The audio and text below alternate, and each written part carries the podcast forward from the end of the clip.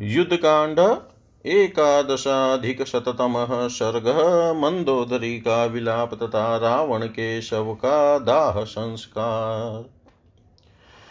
तासां विलपमानानां तदा राक्षसयोषितां ज्येष्ठपत्नीं प्रियादीना भर्तारं समुदेक्षत दशग्रीवं हतं दृष्ट्वा रामेणाचिन्त्य कर्मणा पतिं मन्दोदरी तत्र कृपणा पर्यदेवयत् ननु नाम महाबाहो तव वैश्रवणानुज क्रुधस्य प्रमुखे स्थातु त्रस्यत्यतिपुरन्दर।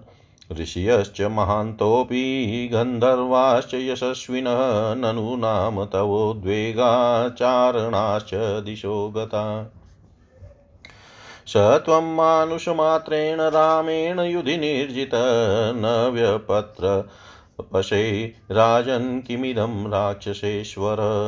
कथं त्रैलोक्यमाक्रम्य श्रिया वीर्येण चान्वितम् अविषह्यं?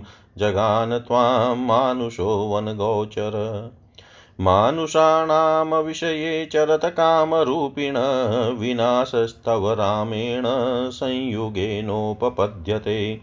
न चेतत कर्म रामस्य श्रद्धधामी च मुमुखे सर्वतः समुपेतस्य तव तेनाभिमर्शनम्। अथवा रामरूपेण कृतान्तस्वयमागत तव विनाशाय विधाया प्रतीतकीताम्। अथवा वासवेन त्वं धर्षितोऽसि महाबल वासवस्य तु का शक्तिस्त्वां द्रष्टुमपि संयुगे। महाबलं, महावीर्यं, देवशत्रुं, महोजसं व्यक्तमेष महायोगी, परमात्मा सनातन।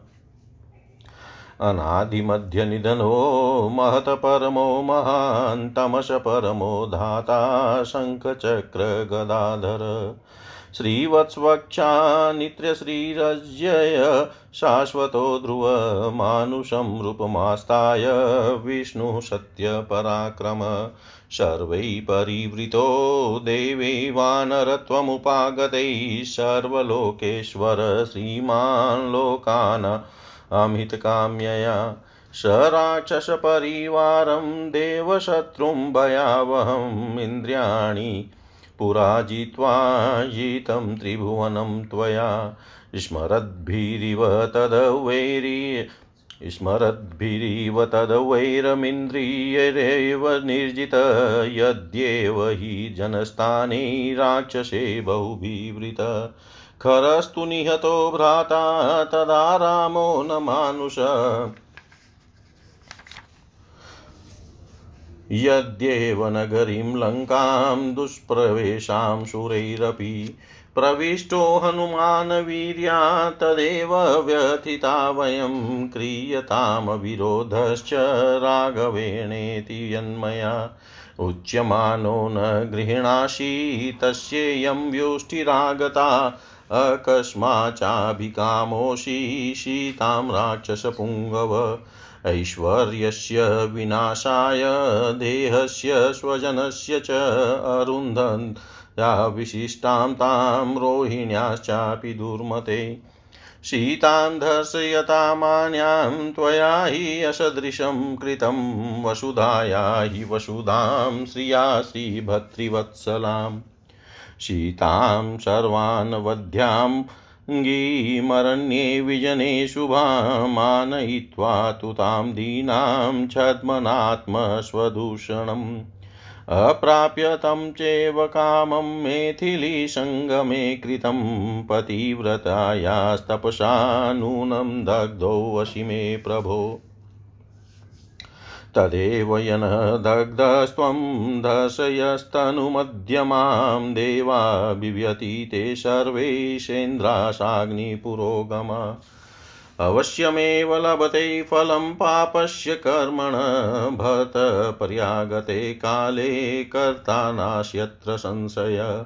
शुभकृच्छुभमाप्नोति पापकृतपापं श्रुते विभीषणसुखं प्राप्तस्त्वं प्राप्तपापमीदृशम्। सन्त्यन्यः प्रमदास्तुभ्यं रूपेणाभ्यधिकास्तत अनङ्गवशमापनस्त्वं तु मोहान् बुद्धयस्यै। न कुलेन न रूपेण, न दाक्षिण्येन मेथिली, मयाधिका वा तुल्य वा तत तु मोहान् बुध्यसे।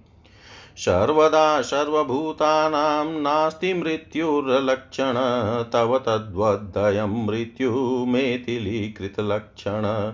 शीतानिमित्तजो मृत्युस्त्वया दूरादुपाहृतमेथिली सह रामेण विशोका विहरिष्यति अल्पपुण्यात्वहं घोरे पतिता शोकसागरे कैलासे मन्दरे मेरो तथा चैत्ररथे वने।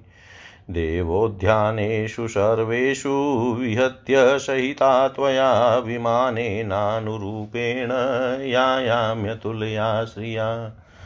पश्यन्ति विविधान् देशास्ताश्चित्रस्त्रगम्बरा भ्रंसिता कामभोगेभ्य सास्मि वीरवधात्तव।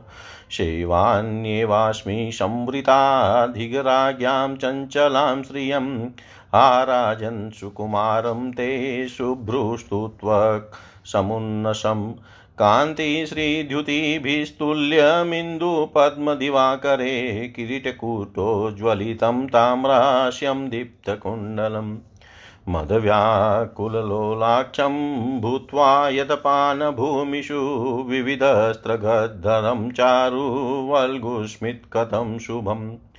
तदैवाद्य तवेवं हि वक्त्रं न भ्राजते प्रभो रामसायक निर्भिन्नं रक्तं रुधिर्विस्त्रवै क्षीणमेधो मस्तिष्कं रुक्षं स्यन्दन्नरेणुभिः आपश्चिमा मे सम्प्राप्ता दशा वेद्धव्यदायिनी या मया आशिन्न सम्बुद्धा कदाचिदपि मन्दया पिता दानवराजो मे भर्ता मे राक्षसेश्वर। पुत्रो मे शक्रनिर्जेता इतिहं गर्विता वृशं दृप्तारिमतना क्रूरा प्रख्यातबलपौरुषा अकुतश्चिद्भयानाता ममेत्याशिन्मतिध्रुवा तेषामेवं प्रभावाणां युष्माकं राक्षसर्षभा कथं भयं सम्बुद्धं मानुषादिदमागतं स्निग्धेन्द्रनीलनीलं तु प्रांशुशैलोपमं महत्। केयूराङ्गदेवदुर्यमुक्तारस्तृगुज्ज्वलं कान्तं विहारेष्वधिकं दीप्तं सङ्ग्रामभूमिषु भात्याभरणभाभिर्यद विद्युद्भिरिवतो यद तदेवाद्य शरीरं ते तीक्ष्णेनेकशरैश्चितम् पुनः दुर्लभसंस्पर्शं परिष्वक्तुं न शक्यते स्वाविधसलले यद्वद बाणे लग्ने निरन्तरम् स्वपितेम्यमशुभृशं सच्छिन्नस्नायुबन्धनं खितो निपतितं राजन् श्यामं वेरुदिरच्छवि वज्रप्रहाराभिहतो विकीर्ण इव पर्वत ओहा स्वप्न सत्यमेवेदं त्वं रामेण कथं हत। त्वं मृत्योरपि मृत्युः स्याः कथं मृत्युवशं गत। त्रैलोक्यवशुभोक्तारं त्रैलोक्योद्वेगदं महत्।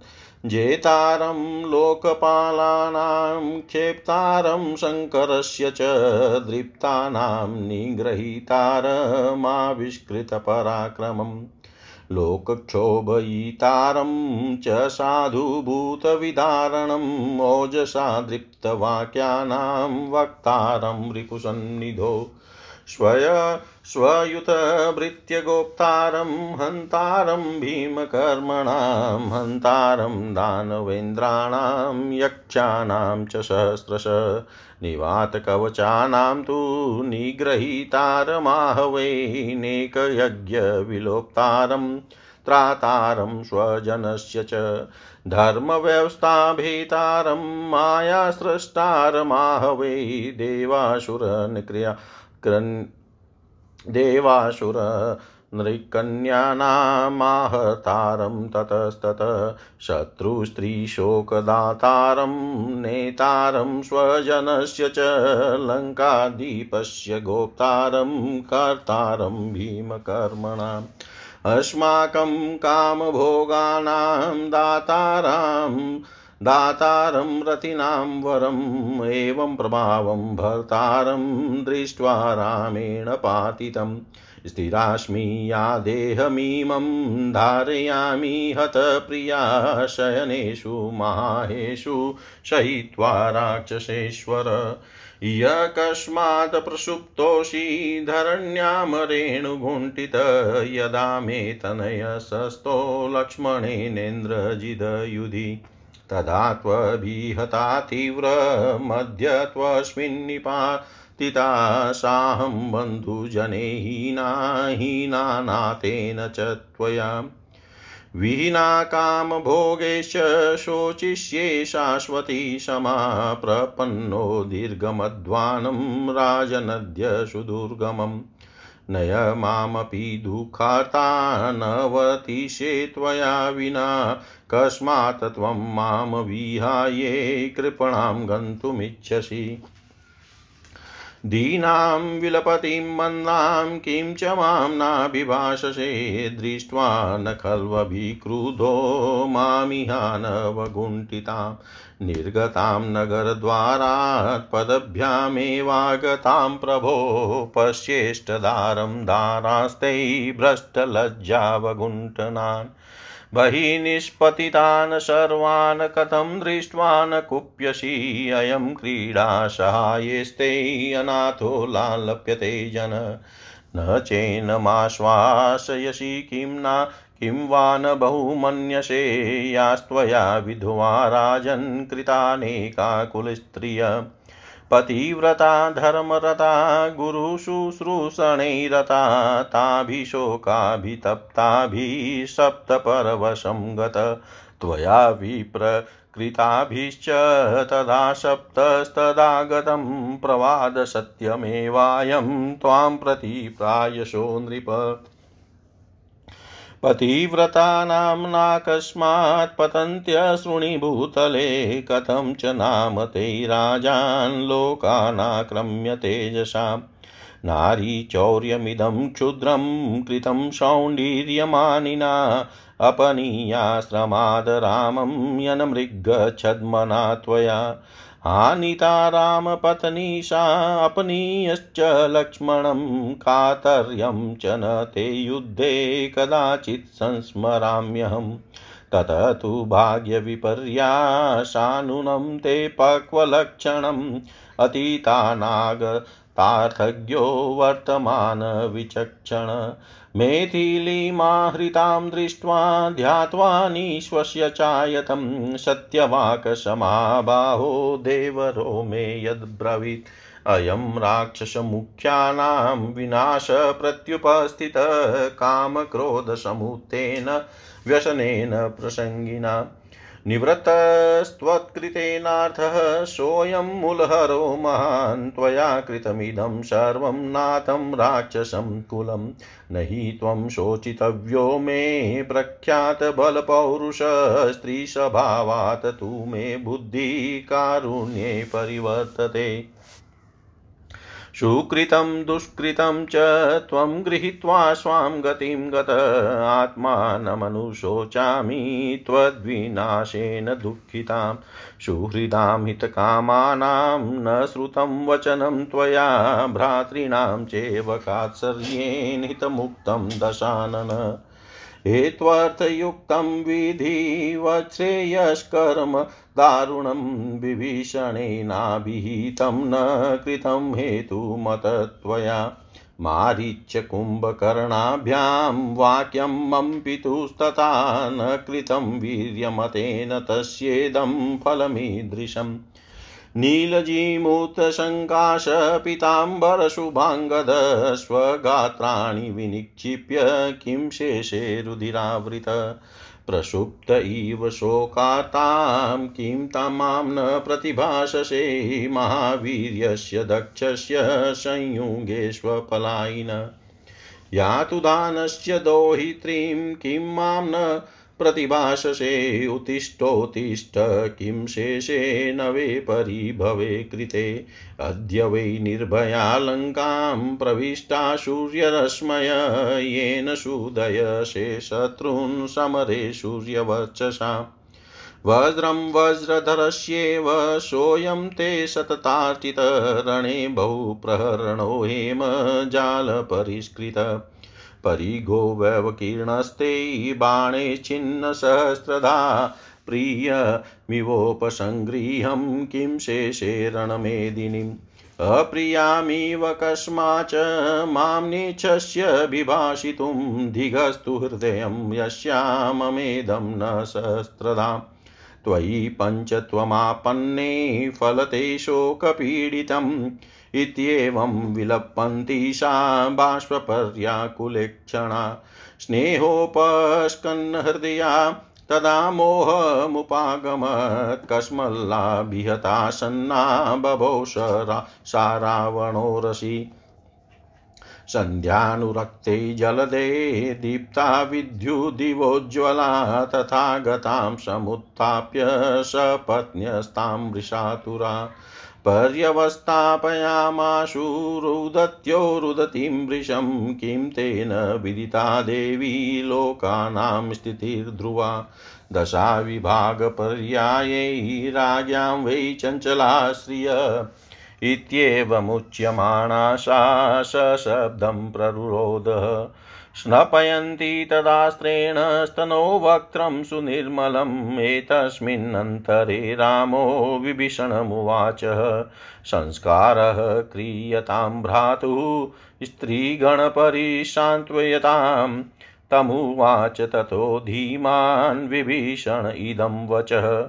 विम्रश्य बुद्धया प्रसृतं धर्मार्थसहितं हितं त्यक्तधर्मव्रतं क्रूरं नृशंसमानृतं तथा नाहं महामि संस्कृकर्तु परदारभिमर्शनं भ्रातृरूपो हि मे शत्रुरे सर्वाहिते रतः।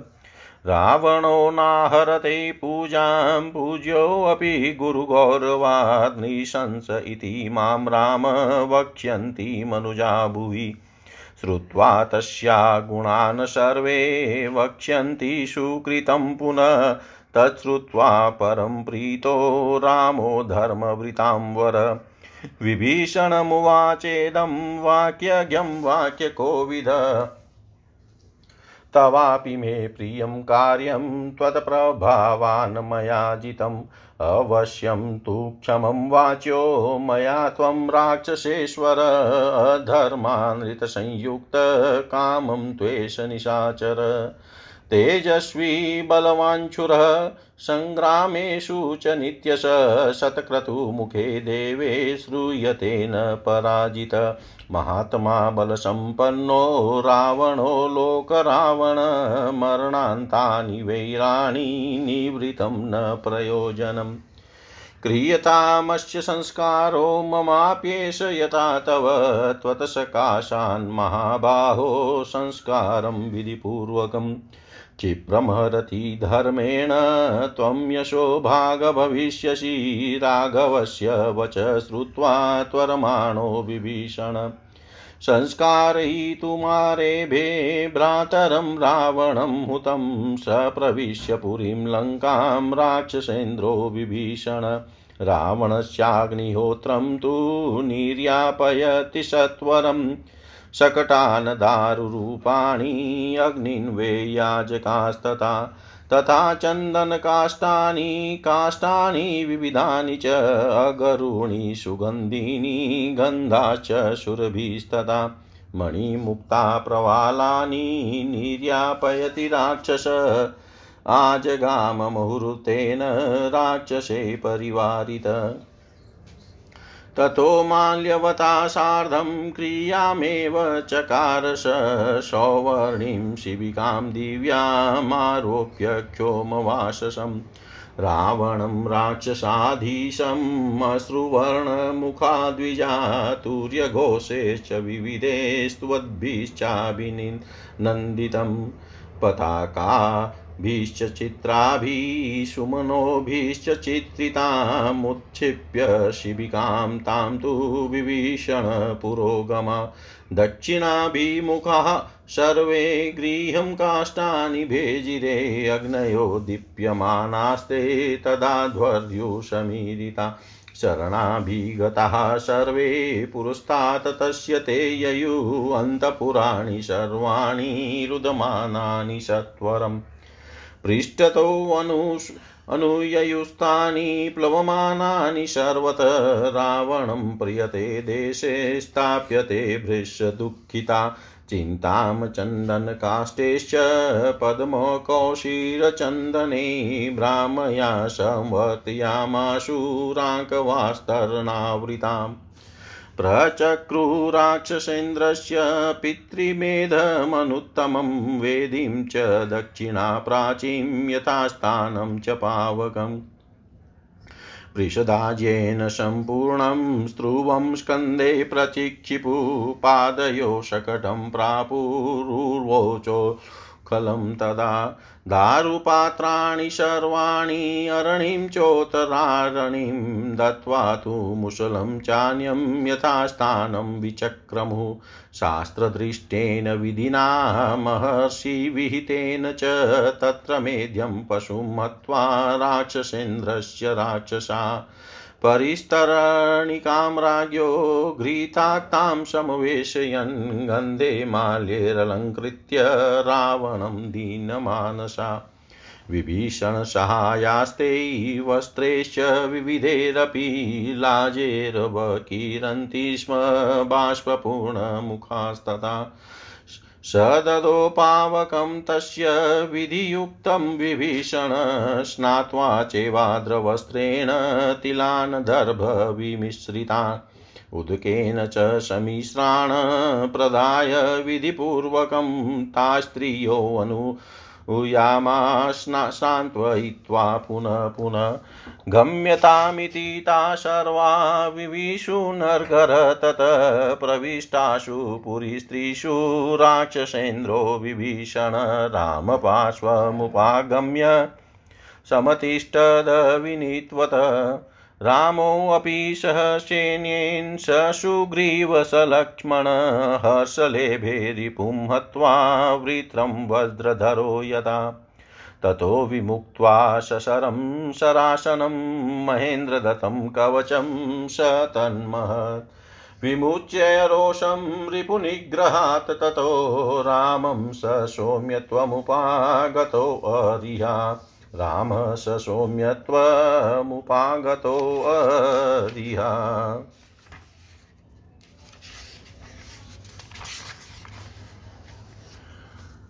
उस समय विलाप करती हुई हुई उन राक्षसियों में जो रावण की ज्येष्ठ एवं प्यारी पत्नी मंदोदरी थी, उसने अचिंत्य कर्मा भगवान श्री राम के द्वारा मारे गए अपने पति दशमुख रावण को देखा। पति को उस अवस्था में देख कर वह वहाँ अत्यंत दिन एवं दुखी हो गई और इस प्रकार विलाप करने लगी। महाराज कुबेर के छोटे भाई, महाबाहु राक्षस राज, जब आप क्रोध करते थे, उस समय इंद्र भी आपके सामने खड़े होने से भय खाते थे। बड़े बड़े ऋषि, यशस्वी, गंधर्व और चारण भी आपके डर से चारों दिशाओं में भाग गए थे। वही आज, वही आप आज युद्ध में एक मानव मात्र राम से परास्त हो गए। राजन क्या आपको इससे लजा नहीं आती है? राक्षेश्वर बोलिए तो सही, यह क्या बात है? आपने तीनों लोकों को जीत कर अपने को संपत्तिशाली और पराक्रमी बनाया था। आपके वेग को सह लेना किसी के लिए भी संभव नहीं था। फिर आप जैसे वीर को एक वनवासी मनुष्य ने कैसे मार डाला? आप ऐसे देश में विचरते थे जहाँ मनुष्य की पहुँच नहीं हो सकती थी। आप इच्छा अनुसार रूप धारण करने में समर्थ थे तो भी युद्ध में राम के हाथ से आपका विनाश हुआ। यह संभव अथवा विश्वास के योग्य नहीं जान पड़ता। युद्ध के मुहाने पर सब और से विजय पाने वाले आपकी श्री राम के द्वारा जो पराजय हुई, यह श्री राम का काम है। ऐसा मुझे विश्वास नहीं होता, जबकि आप उन्हें निरा मनुष्य समझते रहे। अथवा साक्षात काल ही आतर्कित माया रचकर आपके विनाश के लिए श्री राम के रूप में यहाँ आ पहुँचा था। महाबली वीर अथवा यह भी संभव है कि साक्षात इंद्र ने आप पर आक्रमण किया हो। परंतु इंद्र की क्या शक्ति है जो युद्ध में वे आपकी ओर आँख उठाकर देख भी सके? क्योंकि आप महाबली, महापराक्रमी और महातेजस्वी देव शत्रु हैं, थे। निश्चय ही ये श्री रामचंद्र जी महान योगी एवं सनातन परमात्मा है। इनका आदि मध्य अंत नहीं है। ये महान से भी महान ज्ञानांधकार से परे तथा सबको धारण करने वाले परमेश्वर है, जो अपने हाथ में शंख चक्र और गदा धारण करते हैं। जिनके वक्ष स्थल में श्री वत्स का चिन्ह है, भगवती लक्ष्मी जिनका कभी साथ नहीं छोड़ती, जिन्हें परास्त करना सर्वथा असंभव है। तथा जो नित्य स्थिर एवं संपूर्ण लोकों के अधीश्वर हैं, उन सत्य पराक्रमी भगवान विष्णु ने ही समस्त लोकों का हित करने की इच्छा से मनुष्य का रूप धारण करके वानर रूप में प्रकट हुए संपूर्ण देवताओं के साथ आकर राक्षसों सहित आपका वध किया है। क्योंकि आप देवताओं के शत्रु और समस्त संसार के लिए भयंकर थे। नाथ, पहले आपने अपने इंद्रियों को जीत कर ही तीनों लोक पर विजय पाई थी। उस वैर को याद रखती हुई सी इंद्रियों ने ही अब आपको परास्त किया है। जब मैंने सुना कि जनस्थान में बहुतेरे राक्षसों से घिरे होने पर भी आपके भाई खर को श्री राम ने मार डाला है तभी मुझे विश्वास हो गया कि श्री रामचंद्र जी कोई साधारण मनुष्य नहीं है। जिस लंका नगरी में देवताओं का प्रवेश भी होना कठिन था, वही जब हनुमान जी बलपूर्वक घुस आए, उसी समय हम लोग भावी अनिष्ट की आशंका से व्यतीत हो उठी थी। मैंने बारंबार कहा, प्राणनाथ, आप रघुनाथ जी से वैर विरोध न कीजिए। परंतु आपने मेरी बात नहीं मानी, उसी का आज यह फल मिला है। राक्षस राज, आपने अपने ऐश्वर्य का, शरीर का तथा स्वजनों का विनाश करने के लिए ही अकस्मात सीता की कामना की थी। दुर्मते भगवती सीता, अरुंधति और रोहिणी से भी बढ़कर पतिव्रता है। वे वसुधा की भी वसुधा और श्री की भी श्री है। अपने स्वामी के प्रति अनन्य अनुराग रखने वाली और सबकी पूजनिया उन सीता देवी का तिरस्कार करके आपने बड़ा अनुचित कार्य किया था। मेरे प्राणनाथ, सर्वांग सुंदरी शुभ लक्षणा सीता निर्जन वन में निवास करती थी। आप छल से उन्हें दुख में डालकर यहाँ हर लाए। यह आपके लिए बड़े कलंक की बात हुई।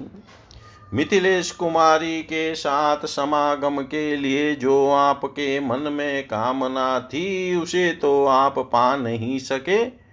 उल्टे उन पतिव्रता देवी की तपस्या से जलकर भस्म हो गए। अवश्य ऐसी ही बात हुई है।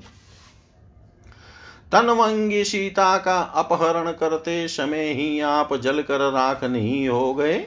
यही आश्चर्य की बात है। आपकी जिस महिमा से इंद्र और अग्नि आदि संपूर्ण देवता आपसे डरते थे, उसी ने उस समय आपको दग्ध नहीं होने दिया। प्राण वल्लभ इसमें कोई संदेह नहीं कि समय आने पर कर्ता को उसके पाप कर्म का फल अवश्य मिलता है। शुभ कर्म कर्म करने वाले को उत्तम फल की प्राप्ति होती है और पापी को पाप का फल दुख भोगना पड़ता है। विभीषण को अपने शुभ कर्मों के कारण ही सुख प्राप्त हुआ है और आपको ऐसा दुख भोगना पड़ा है। आपके घर में सीता देवी से भी अधिक सुंदर रूप वाली दूसरी युवतियाँ मौजूद हैं।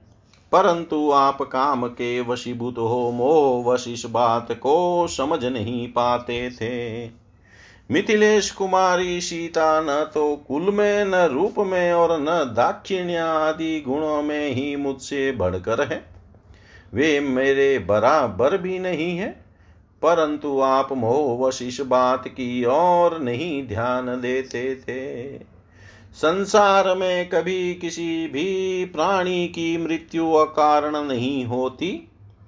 इस नियम के अनुसार मिथिलेश कुमारी सीता आपकी मृत्यु का कारण बन गई।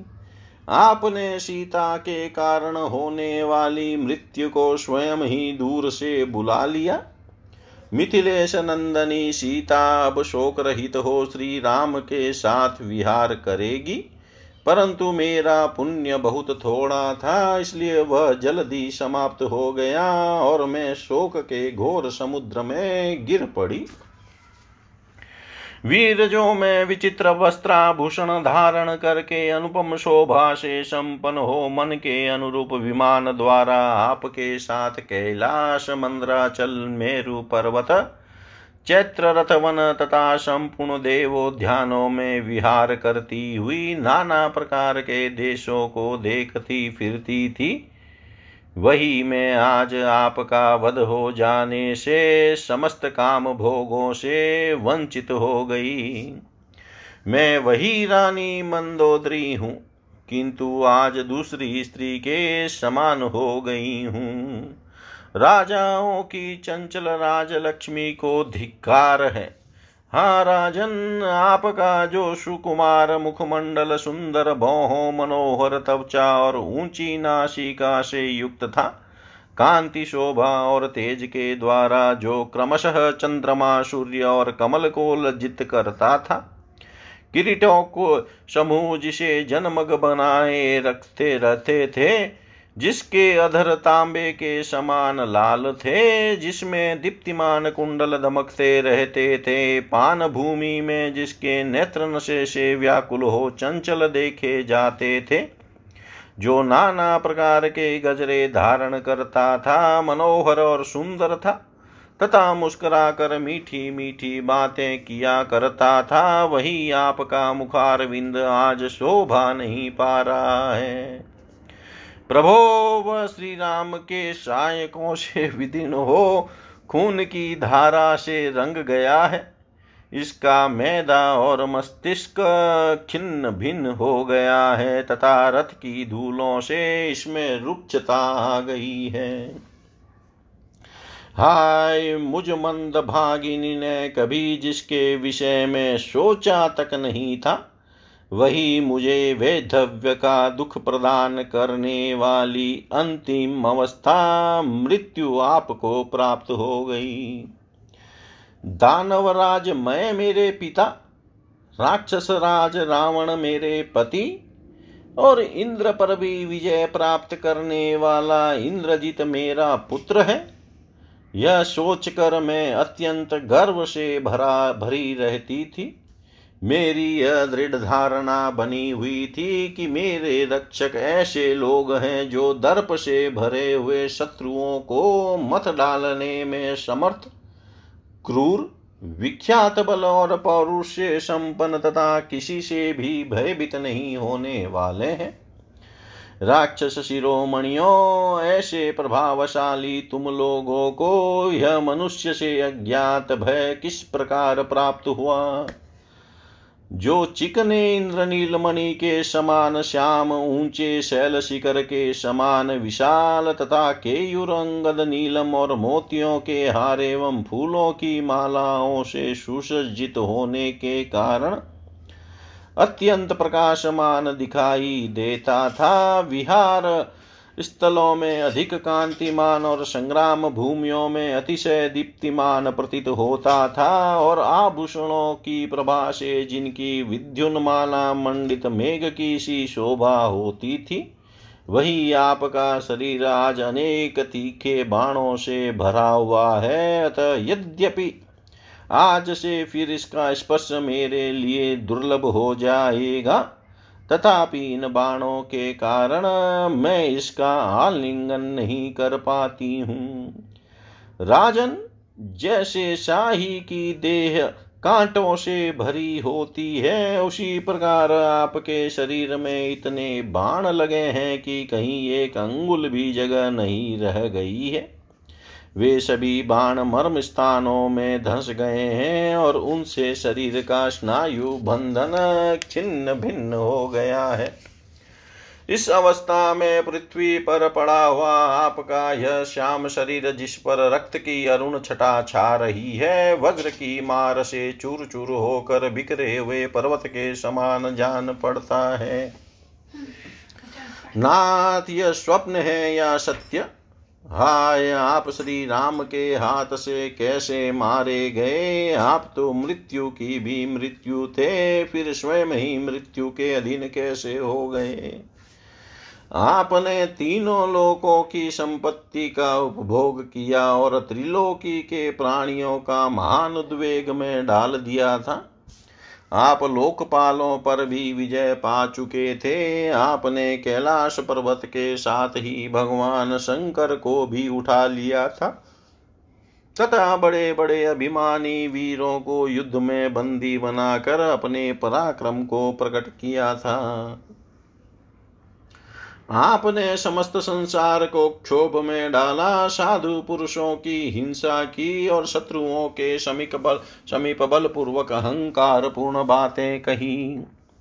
भयानक पराक्रम करने वाले विपक्षियों को मारकर अपने पक्ष के लोगों और सेवकों की रक्षा की, दानवों के सरदारों और हज़ारों यक्षों को भी मौत के घाट उतारा।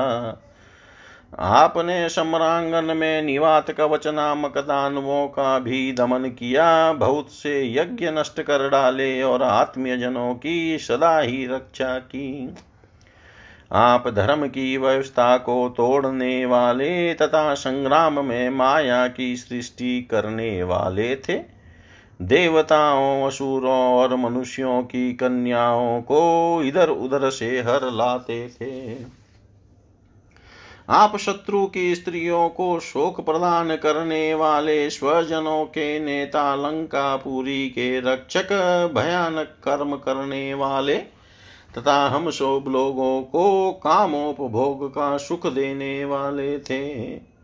ऐसे प्रभावशाली तथा रथियों में श्रेष्ठ अपने प्रियतम पति को श्री रामचंद्र जी के द्वारा धराशाही किया गया। देख कर भी जो मैं अब तक इस शरीर को धारण कर रही हूँ, प्रियतम के मारे जाने पर भी जी रही हूँ, यह मेरी पाषाण हृदयता का परिचायक है। राक्षस राज, आप तो बहुमूल्य पलंगों पर शयन करते थे, फिर यहाँ धरती पर धूली में लिपटे हुए क्यों सो रहे हैं? जब लक्ष्मण ने युद्ध में मेरे बेटे इंद्रजीत को मारा था, उस समय मुझे गहरा आघात पहुँचा था।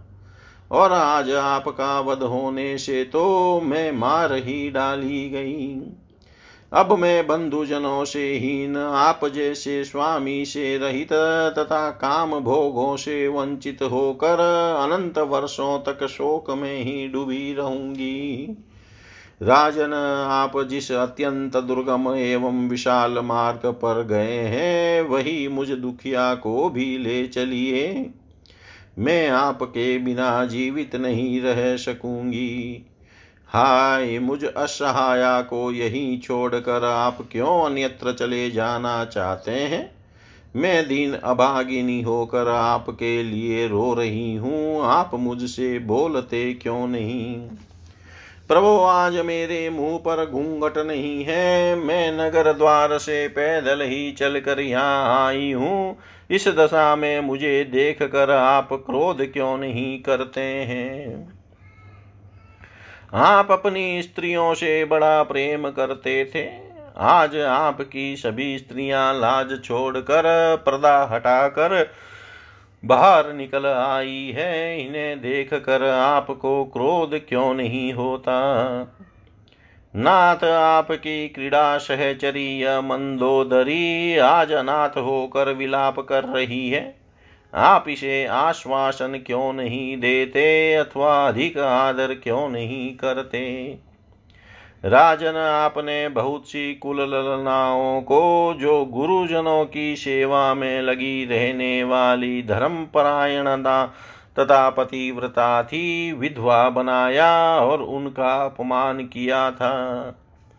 अतः उस समय उन्होंने शोक से संतप्त होकर आपको साप दे दिया था। उसी का यह फल है कि आपको शत्रु एवं मृत्यु के अधीन होना पड़ा है। महाराज पतिव्रताओं के आँसू इस पृथ्वी पर व्यर्थ नहीं गिरते। यह कहावत आपके ऊपर प्राय ठीक ठीक घटी है। राजन, आप तो अपने तेज से तीनों लोकों को आक्रांत करके अपने को बड़ा शूरवीर मानते थे। फिर भी पराई स्त्री को चुराने का यह नीच काम आपने कैसे किया? मायामय मृग के बहाने श्री राम को आश्रम से दूर हटाया और लक्ष्मण को भी अलग किया। उसके बाद आप श्री राम पत्नी सीता को चुरा कर यहाँ ले आए। यह कितनी बड़ी कायरता है। युद्ध में कभी आपने कायरता दिखाई हो, यह मुझे याद नहीं पड़ता। परंतु भाग्य के फेर से उस दिन सीता का हरण करते समय निश्चय ही आप में कायरता आ गई थी, जो आपके निकट विनाश की सूचना दे रही थी। महाबाहो, मेरे देवर, विभीषण, सत्यवादी भूत और भविष्य के ज्ञाता तथा वर्तमान को भी समझने में कुशल है। उन्होंने हर कर लाई हुई मिथिलेश कुमारी सीता को देख कर मन ही मन कुछ विचार किया और अंत में लंबी सांस छोड़कर कहा, अब प्रधान प्रधान राक्षसों के विनाश का समय उपस्थित हो गया है, उनकी यह बात ठीक निकली। काम और क्रोध से उत्पन्न आपके आसक्ति विषयक दोष के कारण यह सारा ऐश्वर्य नष्ट हो गया और जड़ मूल का नाश करने वाला यह महान अनर्थ प्राप्त हुआ। आज आपने समस्त राक्षस कुल को अनाथ कर दिया। आप अपने बल और पुरुषार्थ के लिए विख्यात थे, अतः आपके लिए शोक करना मेरे लिए उचित नहीं है। तथापि स्त्री स्वभाव के कारण मेरे हृदय में दीनता आ गई है। आप अपना पुण्य और पाप साथ लेकर अपनी विरोचित गति को प्राप्त हुए हैं। आपके विनाश से मैं महान दुख में पड़ गई हूँ, इसलिए बारंबार अपने ही लिए शोक करती हूँ। महाराज दशानन, हित चाहने वाले सुहृदों तथा बंधुओं ने जो आपसे संपूर्णतः हित की बातें कही थी, उन्हें आपने अनसुनी कर दिया। विभीषण का कथन भी युक्ति और प्रयोजन से पूर्ण था। विधि पूर्वक आपके सामने प्रस्तुत किया गया था। वह कल्याणकारी तो था ही, बहुत ही सौम्य भाषा में कहा गया था। किंतु उस युक्ति युक्त बात को भी आपने नहीं माना। आप अपने बल के घमंड में मतवाले हो रहे थे। अतः मारिच कुंभकर्ण तथा मेरे पिता की कही हुई बात भी आपने नहीं मानी। उसी का ऐसा फल आपको प्राप्त हुआ है। प्राणनाथ, आपका नील मेघ के समान श्याम वर्ण है। आप शरीर पर पीत वस्त्र और बाहों में सुंदर बाजू मंद धारण करने वाले हैं। आज खून से लथपथ हो अपने शरीर को सब और चित्रा कर यहाँ क्यों सो रहे हैं? मैं शोक से पीड़ित हो रही हूँ और आप गहरी नींद में सोए हुए पुरुष की भांति मेरी बात का जवाब नहीं दे रहे। नाथ, ऐसा क्यों हो रहा है? मैं महान पराक्रमी युद्ध कुशल और समर भूमि में पीछे न हटने वाली सुमाली नामक राक्षस की दोहित्री नतिनी हूँ। आप मुझसे बोलते क्यों नहीं हैं? राक्षस राज, उठिए उठिए। श्री राम के द्वारा आपका नूतन पराभव किया गया है तो भी आप शो कैसे रहे हैं। आज ये सूर्य की किरणें लंका में निर्भय होकर प्रविष्ट हुई है। वीरवर समर भूमि में जिस सूर्य तुल्य तेजस्वी परिग के द्वारा शत्रुओं का संहार किया करते थे, वज्रधारी इंद्र के वज्र की भांति जो सदा आपके द्वारा पूजित हुआ था, रणभूमि में बहुसंख्यक शत्रुओं के प्राण लेने वाला था और जिसे सोने की जाली से विभूषित किया गया था, आपका वह परिग श्री राम के बाणों से सहस्त्रों टुकड़ों में विभक्त होकर इधर उधर बिखर पड़ा है। प्राणनाथ, आप अपनी प्यारी पत्नी की भांति रणभूमि का आलिंगन करके क्यों सो रहे हैं और किस कारण से मुझे अप्रिय सी मुझसे बोलना तक नहीं चाहते हैं? आपकी मृत्यु हो जाने पर भी मेरे शोक पीड़ित हृदय के हज़ारों टुकड़े नहीं हो जाते, अतः मुझ पाषाण हृदया नारी को धिक्कार है। इस प्रकार विलाप करती हुई मंदोदरी के नेत्रों में आँसू भरे हुए थे। उसका हृदय स्नेह से द्रवीभूत हो रहा था। वह रोती रोती सहसा मूर्छित हो गई और उसी अवस्था में रावण की छाती पर गिर पड़ी।